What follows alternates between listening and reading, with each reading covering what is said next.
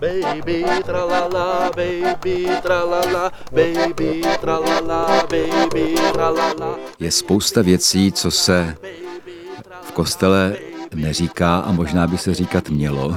Je spousta věcí, které zůstávají tak nějak ve skrytosti, eh, možná nějaký zákoutí kostela, někde hodně vzadu pod kurem, anebo přímo za kostelem. U pořadu za kostelem vás v této chvíli vítá Jan Hanák, průvodce pořadem, tedy já, a za kostelem s těmi různými tématy a, a možná v tomto případě i trošku jako doslovně, v tom trošku utajeném a trošku viditelném místě v kostele se budeme bavit s dnešním hostem a to je Marek Čermák. Marku, vítej. Dobrý den. Eh, já když jsem tak možná trochu tajemně mluvil o tom, že ty jsi trošku ve skrytosti v tom kostele a trošku velmi viditelný nebo spíš slyšitelný, je proto, protože jsi krom jiného varhaník. A varhaník z pravidla není moc vidět, protože tam někde mezi těmi píštělami a za tím manuálem, ale slyšet teda bývá někdy velmi výrazně. Ale eh, ty nejsi jen tak jaký varhaník. Eh, mě zaujal ten výčet toho všeho, všech těch souborů, ve kterých se angažuješ když, no, primárně musím říct to, že jsi absolventem e, oboru orchestrálního dirigování na Janáčkově akademii muzických umění v Brně. Tak. Pr- tak, tak. Jsi taky doktorandem na Ústavu hudební vědy Filozofické fakulty Masarykovy univerzity v Brně a zároveň učitelem, což je povinnost, která e, s tím doktorátem u nás tak z pravidla ano funguje. E, no, mimochodem se mi moc líbí to, že hudební věda Filozofické fakulty MUNI v Brně má podtitul Rozumět hudbě, tak eh, jo, to, je, to, to, to se dá chápat různými způsoby. Jak se dá rozumět hudbě mimochodem? No tak eh, jednak teoreticky, ale taky prakticky v rámci vnímání toho, co posloucháme a jakési vnitřní analýzy toho, co vnímáme. Vnitřní analýza, to zní dobře. Přemýšlím o tom, jestli vnitřní analýza je víc jako logická nebo víc intuitivní. Eh, no, pokud máme určité vzdělání a jsme obohaceni eh, hudební teorií, tak máme možnost tu hudbu eh, vnímat nejen vlastně v rámci afektu a pocitů, které v nás probouzí, ale taky v rámci toho, jakým způsobem vlastně pracuje ten autor a interpreti s tím, s tím notovým zápisem. To učí studenty? Eh, snažím se jim to vštěpovat. tak já už se konečně dostanu k tomu výčtu těch různých souborů. Tak eh, když tak mě oprav, ale eh, možná, že některý vynechám nechtěně, nebo naopak některý přidám, kde už třeba tak tolik nejsi. Ale podle mých informací si umělecky vedoucím souboru Muzika Figuralis, která se zabývá významně originální hudbou 18. století, nebo i interpretací té hudby a spolupracuje se soubory a teď ten výčet. Collegium Wartberg, Societas Incognitorum, Capella Ornamentata, Solamente Naturali, La Nuove Musiche, Czech Ensemble Baroque, Die Freitags Akademie, Original Klang Orchestr, Ensemble Versus. To je docela dost. Něco chybí? Já myslím, že ten výčet sedí a dokonce i to pořadí, akorát uh, Le Nuove Musique. Ah, Le Nuove Musique. No. Pardon. No každopádně ale ten výčet ukazuje jednu věc, aspoň to tak na mě působí, že mají eh, co si společného a to je ta interpretace hudby, která už nějaký pátek na tomto světě je. A vím, že ty se taky zabýváš tím, jakým způsobem vlastně správně interpretovat. Jsou různé názory, jsou nějaké dobové nástroje, jsou nějaké současné nástroje. Ten zvuk je samozřejmě asi předpokládám úplně jiný, nebo, nebo možná ne úplně, ale o dost jiný. O dost jiný, přesně. A u dobových nástrojů se taky uvažuje, jestli tam vlastně třeba, to si vzpomínám eh, z jedné debaty, jestli eh, mají být eh, struny například jako kovové, nebo jestli mají být z nějakých eh, střev zvířat a podobně. Tak jak je ten tvůj postoj k tomu? Nebo vůbec, eh, no, zeptám se na ten tvůj postoj. Tak, pověd. No můj postoj, když teda vlastně tím nejhrubším rysem eh, té autentické interpretace je vlastně to obsazení těch dobových nástrojů, respektive spíše v dnešní době jejich replik nejčastěji, tak je potřeba si uvědomit, že pokud použijeme dobové nástroje, tak eh, dokážeme té hudbě vštípit zvuk, který byl v té době těm skladatelům vlastní, se kterým pracovali eh, v partituře při obsazování daného souboru, který tu hudbu vlastně měl předvést. A tím pádem vlastně my, když používáme tyto nástroje, tak máme možnosti vyjádřit co nejlépe obsah, náplň té partitury. Pokud používáme moderní nástroje se snahou e, nějakého interpretačního záměru, který třeba i autentická interpretace a její snaha nebo cíl tady této interpretace se může odvíjet i v rámci souboru moderních nástrojů, ale pro ty hráče je vlastně velmi těžké ten zvuk mm, nebo vůbec jako hráčskou techniku přizpůsobit eh, snaze eh, protěžování toho výrazu a hmm. záměru toho skladatele. Nejlapidárnějším příkladem nám budíš eh, třeba případ žestových nástrojů, kdy vlastně v době 18. století nebo i v 19. obsazovali skladatelé pro doprovod solistů třeba dvě horny za velmi subtilního doprovodu nebo spolu obsazení dvou houslí a pouze violončela. A v dnešní, v tehdejší době na, na třeba ty alikvotní žesťové nástroje můžeme docílit znělé krásné piano, kulaté. Mm-hmm. Když to pokud obsadíme třeba moderní lesní rohy, klapkové, oni mají daleko intenzivnější uh, level nebo hmm. vyšší level toho to, Zvuku. decibelu. Jo, to, to lidově řečeno prostě převalí úplně Takže písničce. pořád jo. se dirigent nebo ten šéf umělecký snaží jim říkat hrajte piano, hrajte piano, ale oni de facto, i když budou úplně bravodní, tak půjdou proti povaze toho nástroje, který není o to, aby hrál úplně diskrétní pianissimo. Mm-hmm. Čili tohle je úplně lapidární příklad, proč obsazovat dobové nástroje mm-hmm. a naplnit představu těch skladatelů nebo se snažit být co nejblíže té jejich představě a neobsazovat nástroje moderní. No, eh, toto je úplně jako jasný a přesvědčivý příklad samozřejmě, ale dokážu si představit i to, že někdy tam může být eh, v tom v tom vyhledávání a hraní na dobových nástrojích a způsobem co nejbližším autorovu záměru, jak se to dá vyčíst, že tam může být jako taková jako touha teda vrátit se v čase ale otázka je, jestli by to hudební dílo mělo být možná až uvězněno v čase. Jestli by se nemělo vyvíjet dál i tím, že se interpretuje třeba i na trochu odlišné nástroje, a to nemluvím tady o tom, že by si člověk mohl vzít nějakou partituru a zahrát, zahrát i na úplně jiný nástroj, tak to je jako jiná věc, o tom ještě nemluvím, ale bavím se o nástroji, který je třeba nástupcem, modernějším nástupcem toho, toho dobového. E, není to snaha trošku jako zůstat v historii? Já si myslím, že třeba pro nás, tím, že se snažíme těžit v těch starých, eh, starých hudebních materiálech a obsazovat vlastně dobovými nástroji, je to de facto nový zvuk. My naopak, oproti tomu, co se třeba dělalo před 50 lety nebo už vlastně i 100 lety, kdy se snažili i třeba v době první republiky hrát eh, Brosmana, hrát Brixiho tak máme dokonce i nahrávky ze 40. z 50. let, z 60.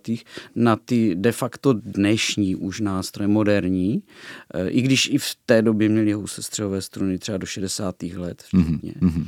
Ale a zjišťujeme, že vlastně ten zvuk, na který jsme zvyklí z filharmonie nebo z moderních, e, z moderních těles, tak nám třeba nepasuje a pro nás je třeba, nebo teď dnes už ne, když dělám třeba tuto hudbu 15-20 let a pracuji s těmi nástroji, ale třeba pro ostatní lidi ten zvuk těch historických nástrojů vlastně nový mm-hmm. a je expresivní. To znamená, že my vlastně si dokážeme nějakým způsobem zavděčit publiku i v té novince toho zvuku, který vlastně 200 let nikdo neslyšel nebo neměl s ním tak bezprostřední zkušenosti. Mm-hmm. A lidé často se velmi diví, jaké barvy dokážou vlastně tyto nástroje udělat. Co se týče interpretace a vzhledu, co je nové a není, my nedokážeme mm, vlastně posoudit, co je úplný historismus a co je teda vlastně ta představa tehdejšího skladatele při práci s tehdejšími hráči. Takže de facto my děláme soudobý přístup, ale filtrujeme to právě těmi znalostmi estetiky zvuku a traktáty, které právě tím, jak se vracíme zpětně do zapomenutého zvuku, tak vlastně vyrábíme novou estetiku.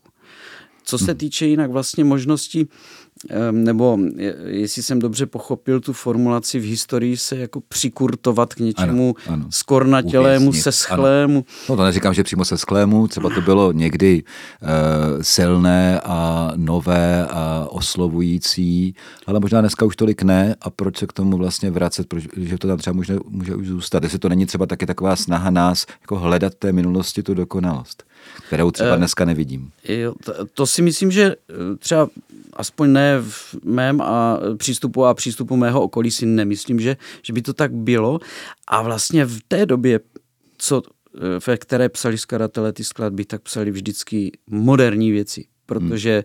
To, co bylo jim bezprostředně 10 let staré bylo zastaralé. Na rozdíl od dnešní doby, že kde my vlastně máme přístup hrát pořád věci, třeba svěcení jara od Stravinského, které má už 100 let, že dávno, nebo už je to, pár, už je to 10 let nebo kolik, tak prostě mm, pořád to se snažíme hrát a vlastně taky dokola a nikomu to nevadí v podstatě a cítíme se, že to je moderní, přitom vlastně už je to stará hudba, že v podstatě no je, ta no. moderna jako taková která začala prostě počátkem 20. století, už má prostě svá léta. Nicméně to je zase důkaz toho, že vlastně počínání e, si v tom, že vyhrabu 200 let starou hudbu, e, není nějakým hmm. skornatěním nebo nějakým prostě ukotvením se v nějaké historii, která by měla být nějaká jako třeba méně progresivní nebo nedej bože suší nebo méně emotivní. Naopak my třeba zjišťujeme, novým, novými objevy a čtením e, různé korespondence traktátů, jak e, byly vlastně třeba v polovině 18. století Italové a ta naše ka, hlavně katolická provenience německých zemí, včetně nás teda samozřejmě, jak byli, jak byli emotivní, jak střídali tempa, jak dělali agogiku, v podstatě agogiku, která pak byla v romantismu a se kterou třeba 20. století vůbec nepočítalo. My právě objevujeme estetiku novou na základě třeba i různých stížností interpretů dochovaných, která, eh, která třeba oproti eh, vrcholnému baroku se snažila pak ta estetika pracovat s těmi tempy tak do extrému, že vlastně ti interpreti byli eh, nespokojení, naštvaní.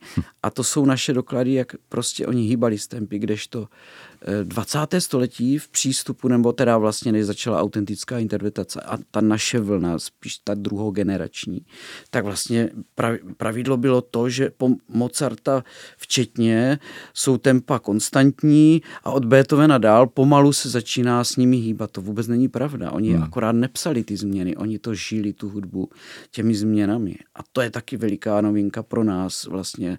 A vůbec my jsme netušili ještě za před 30 40 lety, hmm, jakým hmm. způsobem ta hudba dokáže s námi emotivně eh, vlastně hýbat. Mně se líbí to, že když říkáš, že vlastně to hraní na dobové nástroje a s nějakou, nějakým přiblížením se, co nejvíc to jde zjistit té původní interpretaci, takže se vlastně objevuje nový zvuk, je to nové, objevné, ale včetně toho, co teď, teď říkáš, že tito autoři eh, jako dávní, staří vlastně nebyli nějak zvlášť dogmatičtí, že hodně pracovali jako kreativně a vlastně progresivně jako s, tím, s těmi notami. Když to... to byli avantgardisté. Avantgardisté, jo, to je vlastně velmi zajímavá věc, jo, ale vlastně mně se to ještě spojuje s jednou věcí eh, a to je to, co teďka říkáš, mi dává smysl. Ale jinak si vlastně říkám, nežijeme to trochu ve zvláštní době, když máme potřebu, a už dlouho docela, jako neustále interpretovat staré autory, když tito staří autoři sami, pokud teda asi víme, nebo si to myslím, tak oni to nedělali. Oni prostě neustále vyvíjeli novou hudbu, vyvíjeli, to zní hrozně, jo, jako psali, psali a hráli a, a, a nějak se zvlášť tomu už dál nevraceli. E, jako, proč vlastně k tomuto co já vím, sto let zpátky k tomu došlo. A proč tomu vlastně došlo, že jsou dneska eh, koncertní sály jako opravdu hodně plné té staré hudby, víc než nějaké současné? Eh, toto je samozřejmě velmi prověřené téma a teda z malé části i eh, vlastně filozofické, co a jak v rámci lidské kultury nebo historicko-estetické.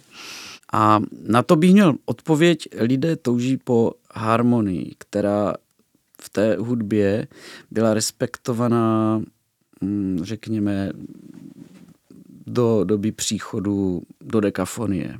Mm-hmm.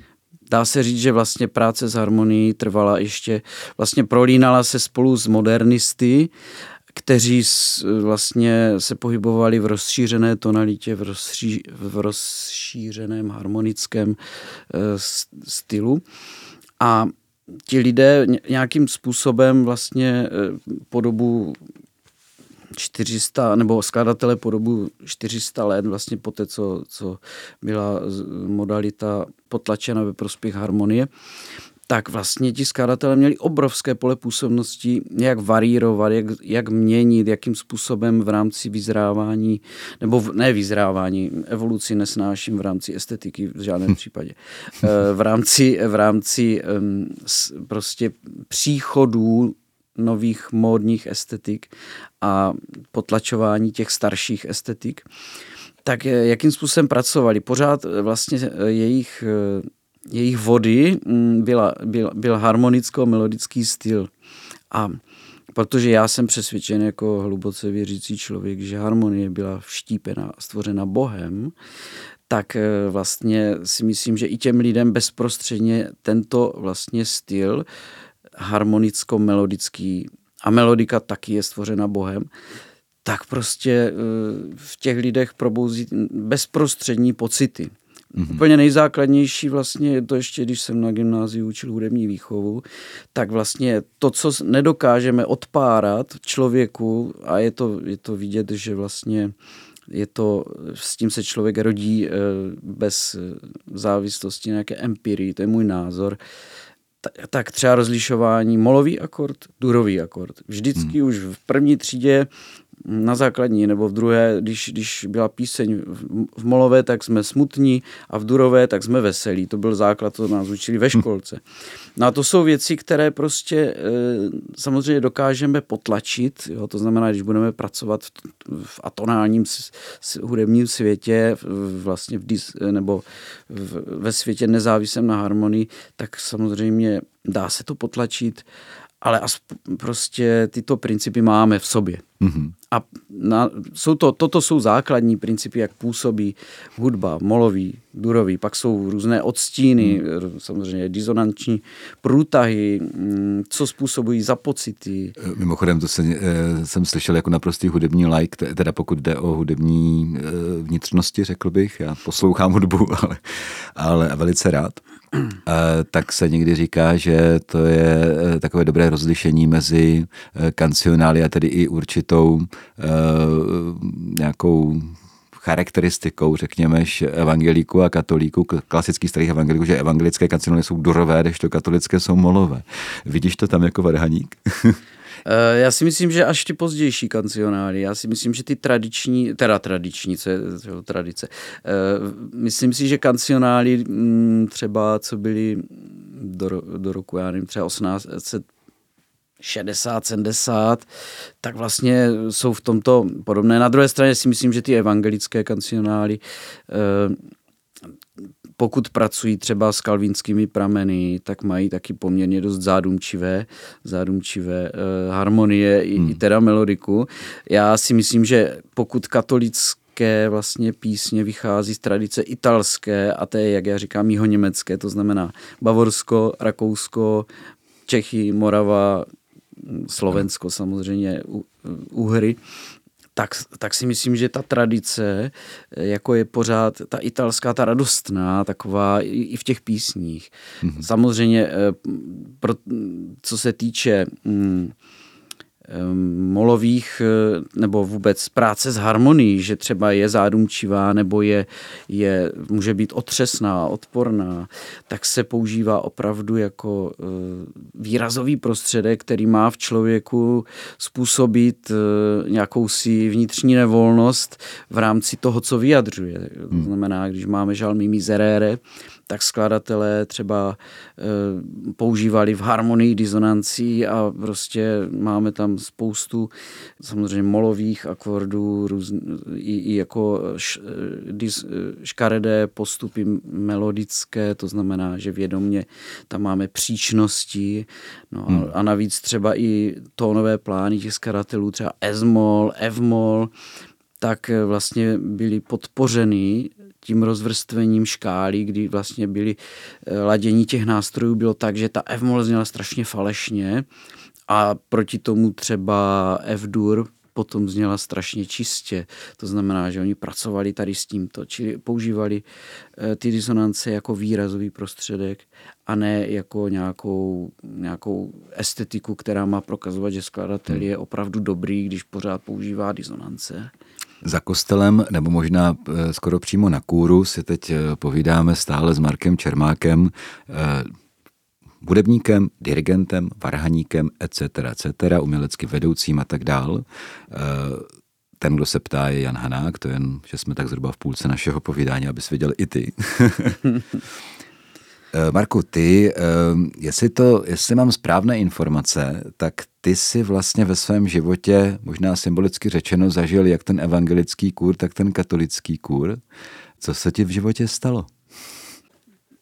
V podstatě konvertoval jsem z evangelické nebo z protestantismu na katolicismus. To je v krátkosti.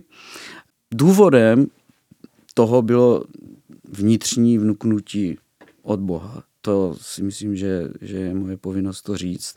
Harmonické nebo disharmonické? A samozřejmě harmonické, protože mě k tomu teda přivedla ta hudba. To je samozřejmě jasný a beru to jako obrovský dar toho, co mi Bůh eh, zjevil a toho, jak mě vedl až vlastně do, do té dnešní doby. Protože bude asi potřeba, nebo bude dobré říct, jakým způsobem to vlastně nazrálo a jakým způsobem potom jsem to nějak dovršil nebo, nebo prostě tu konverzi zrealizoval. Eh, já jsem hrával v kostele, dá se říct, už od puberty, nebo hmm, vlastně hmm, už, už když jsem chodil na, na, na, na, lidu, na lidušku tenkrát, základní městskou školu, eh, do klavíru, tak jsem doprovázel a strašně se mi líbily ty chorály vlastně protestantské, které tam máme. Často vlastně v úpravě Johana Sebastiana Bacha nebo Heinricha Schütze, eh, tady těch vlastně skladatelů. A pak teda vzdálenějšími byly ty chorály, které byly teda, eh, které byly z té oblasti toho kalvinismu, eh, ty byly takové právě hodně ponuré a jako vlastně mě nevlastní. Jednak se to hůř cvičilo a hůř se to hrálo a jednak vlastně jsem z toho měl trošku depresi, upřímně řečeno. No a eh, ta, ta, to období, že jsem hrál vlastně hm, navrhaný v kostele v Přerově u evangeliku, tak mě vlastně nějakým způsobem naučilo vnímat eh, harmonii v rámci těch eh, vytříbeným způsobem napsaných chorálů. Eh, moc se mi líbila melodika a samozřejmě úplně nejvíce mi líbila melodika českých písní z období baroka, které byly buď přebírány z, z katolických kancionálů, nebo mhm, naopak mhm. vlastně ještě, ještě byly vlastně což znamená třeba, že to byly Mich, Michnový, jako Michnový písně a podobně.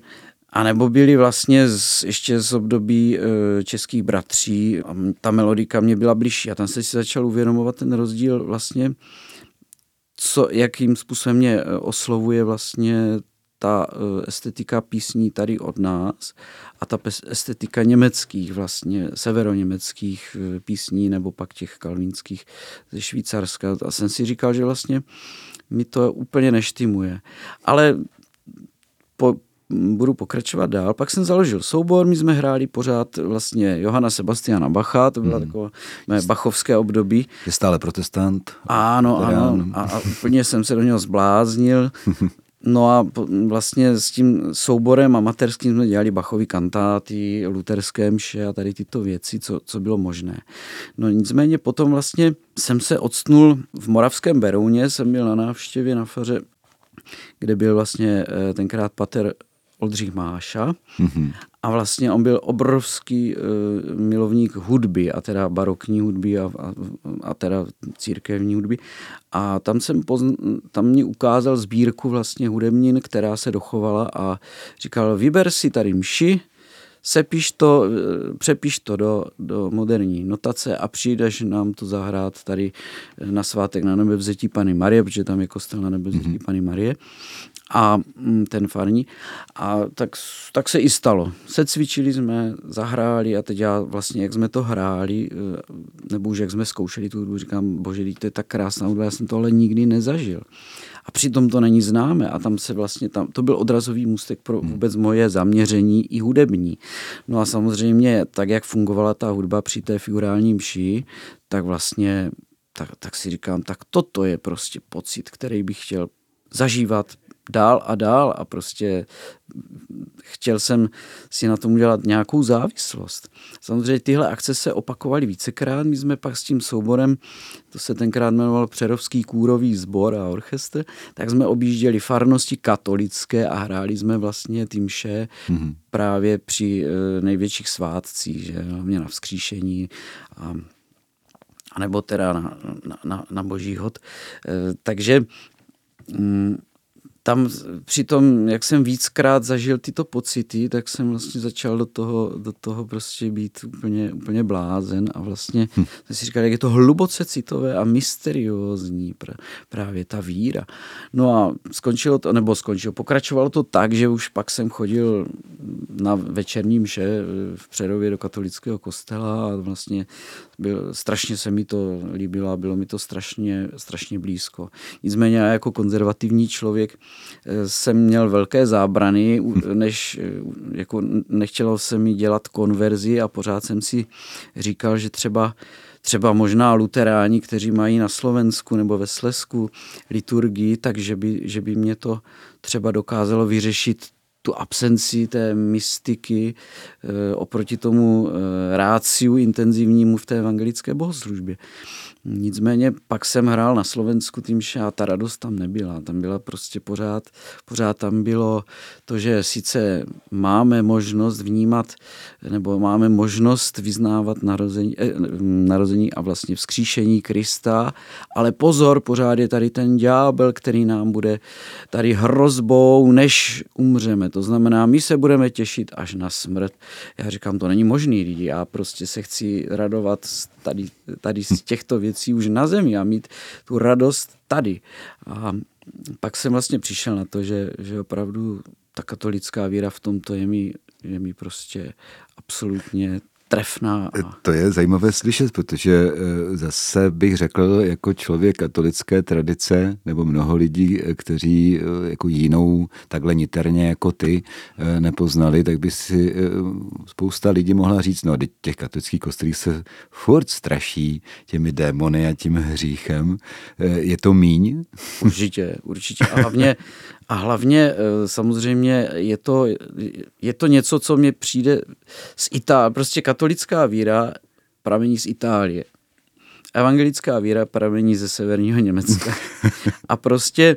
Ale máme rádi evangelíky. Ne? A samozřejmě, no, jasně. samozřejmě. Ale prostě... Se, no povídej, ano. povídej. A jde mi o to, že vlastně ta katolická víra má v sobě tu radost radost z toho spasení a v té emoci musí člověku naznačit, protože jsme prostě pozemské bytosti, prostě žijící ve hříchu, tak musí uh, ukázat principem, jak uh, se říká chiaroscuro, světlostín, což je italský typický vlastně styl i v hudbě, i, i ve, v, v řečnictví a vůbec uh, ve filozofii, tak ukázat lidem, co je to zlo, a to teda opravdu drasticky, a ukázat jim, ale co je taky ta radost, a to teda taky prostě velmi expresivním způsobem. Hmm. Takže vlastně toto je věc, kterou, na kterou člověk slyší nejen v estetice, ve vnímání estetiky, ten kontrast, ale vlastně i v tom každodenním životě. Proto, abych poznal, co je dobré, je fajn si taky zkusit, co je špatné, anebo naznačit i v té hudbě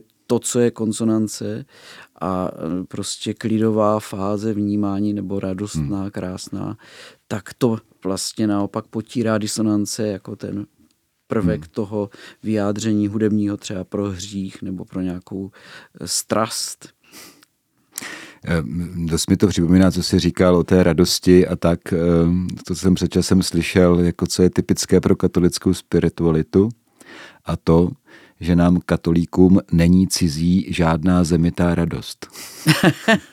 Což mě přišlo docela hezké v tom, jak, ta, jak, jo, jak je tam vlastně něco hezkého i něco štípavého. Ano, v tom, ano, ano. ano. Uh,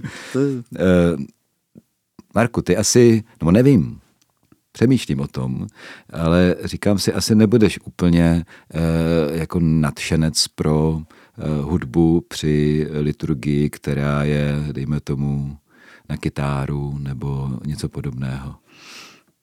To je, ano, to je dobré konstatování. Mm, je to absolutní pravda. Eh, proč, Já teda proč, proč? To vlastně nedokážu si to jako asi racionálně zdůvodnit. Mm-hmm. Samozřejmě nechci od toho dávat ruce pryč a říct, no prostě to tak necítím. Pro mě, já teda jsem nikdy ani nebyl extrémní posluchač rokové hudby.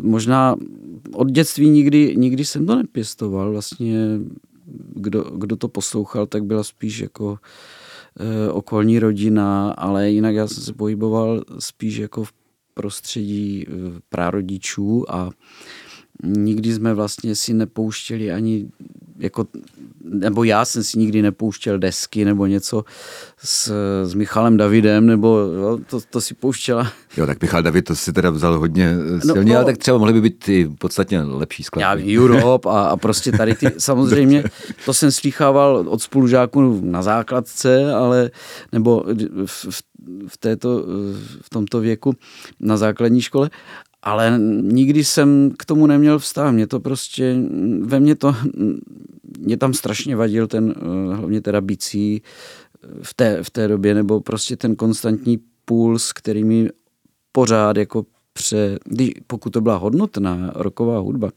tak ten puls mi tam pořád narušoval tu, ten tok té melodie a tok té harmonie. Ale je to tím, že prostě v podstatě jsem to nikdy neposlouchal. Pak jsem teprve v pozdně pubertálním věku jsem dospěl k jazzové hudbě, teda moderní jazz, mám na mysli ani ne swing, jako moderní jazz. Hmm. A to spíš skrz to, že teda jsem žil v Přerově, kde dodnes je Přerovský jazzový festival a měl jsem možnost tam fyzicky být přítomen a poslouchat vlastně ty kapely a dá se říct, že opravdu jsem si na tom eh, vybudoval určitou závislost nebo prostě vybudoval jsem si k tomu vztah k té hudbě a dodnes nebo pořád ji hodnotím jako něco, co je vlastně součástí vážné hudby, takzvané vážné hudby hmm. teda.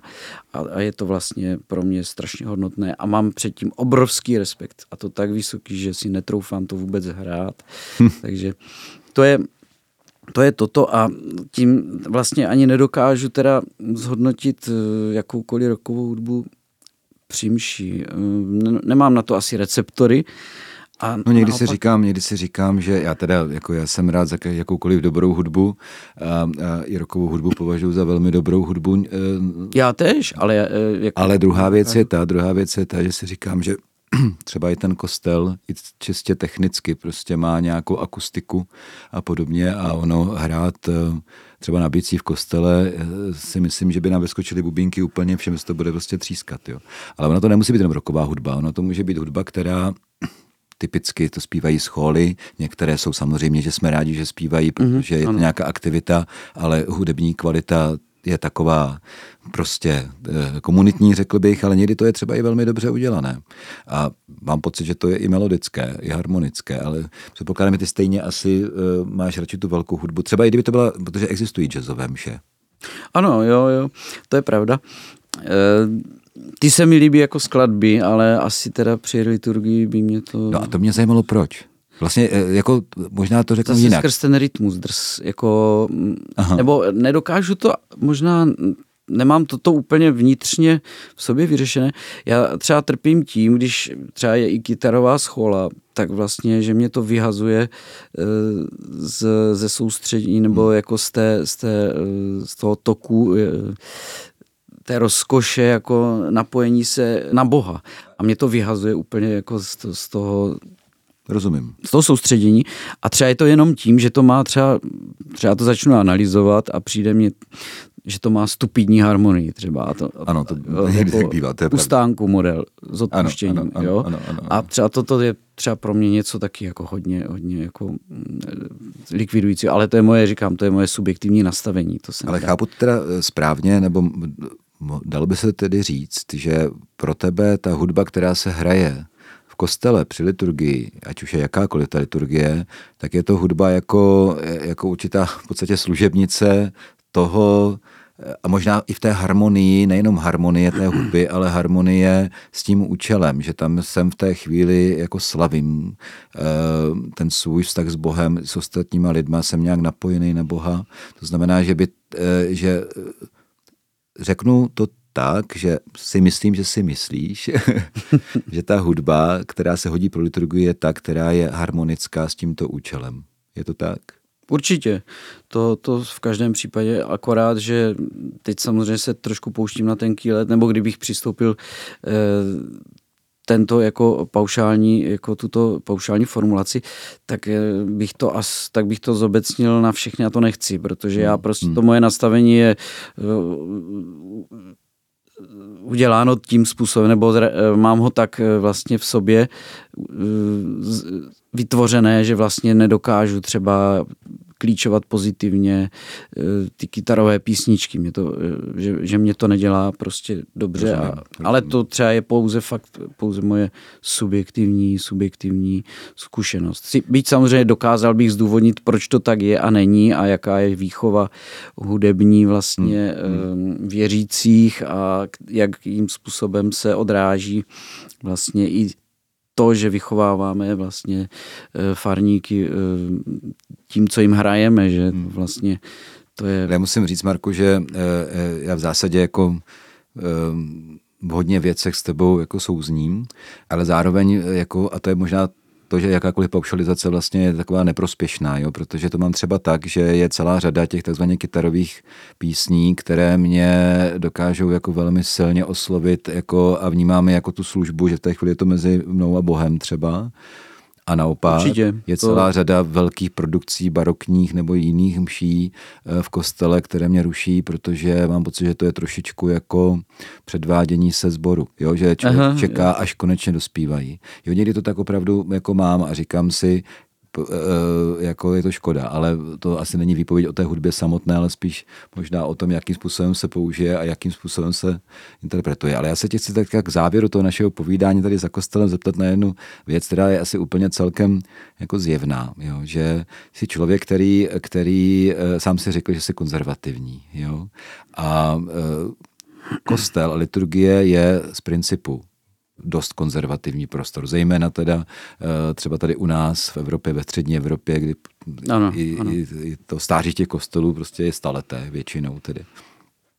Zároveň ale je jasné, že se žádná společnost ani církev nesmí zastavit, protože jinak jako, jako z kamení a umře. Jo? Eh, to znamená, to, eh, ta debata taková, i vnitřní, jak skloubit to staré a nové, jak se inspirovat a tím, tím starým a neřezat kořeny, ale přitom jako se pohybovat dál, že to, tady to skloubení je někdy jako velmi obtížné, někdo má radši to staré, někdo zase třeba hodně letí do toho nového a tak by mě zajímalo, jak to vlastně vidíš ty.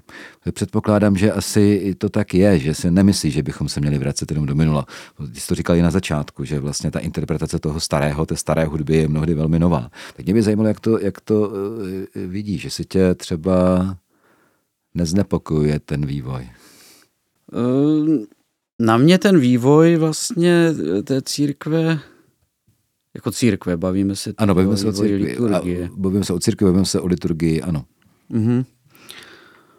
Já tím, jak jsem konzervativní a vlastně jsem přišel e, do prostředí katolické církve z prostředí vlastně velmi benevolentního svým způsobem, co se týče podmínek katechismu třeba a těchto věcí, tak jsem vlastně byl moc rád, že jsem se odstl v nějakém pro mě přísnějším režimu, dá se říct, v tom, mm. co se týče fakt třeba katechismu.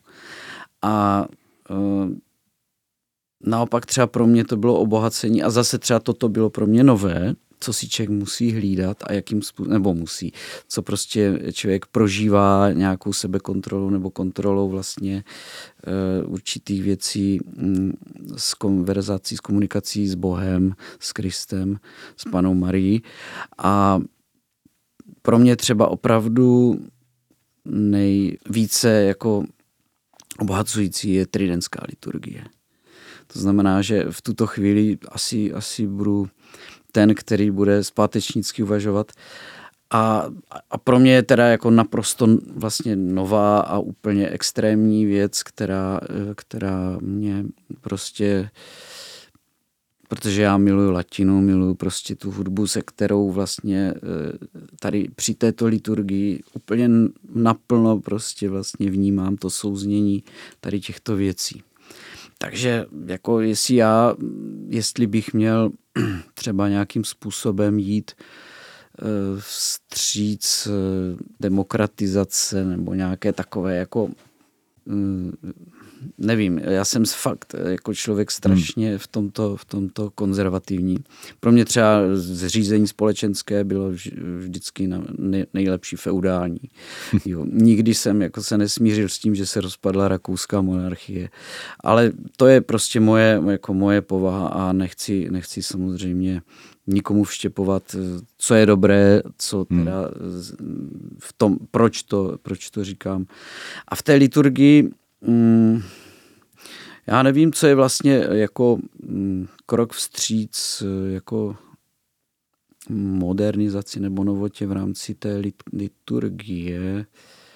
No tak přinejmenším už to, že jsi říkal, že, že je pro tebe velmi oslovující tridentská liturgie.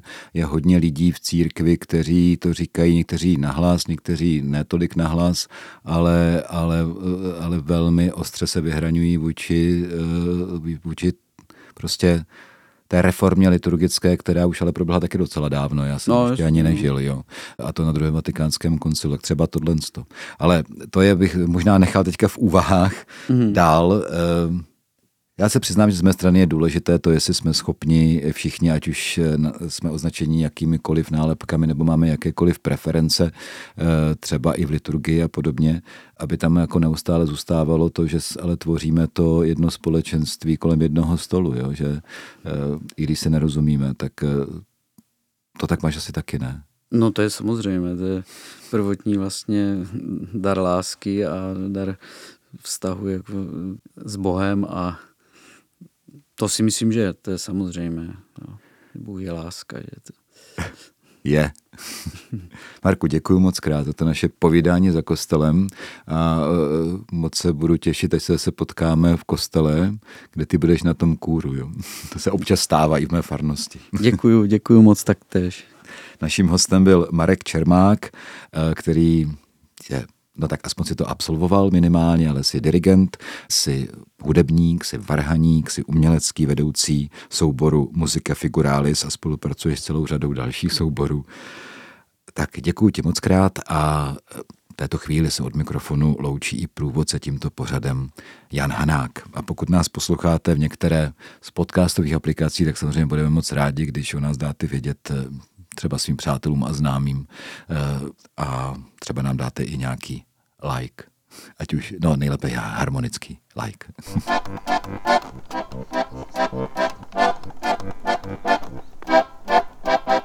Ite, misa est. Jděte s Pánem Bohem.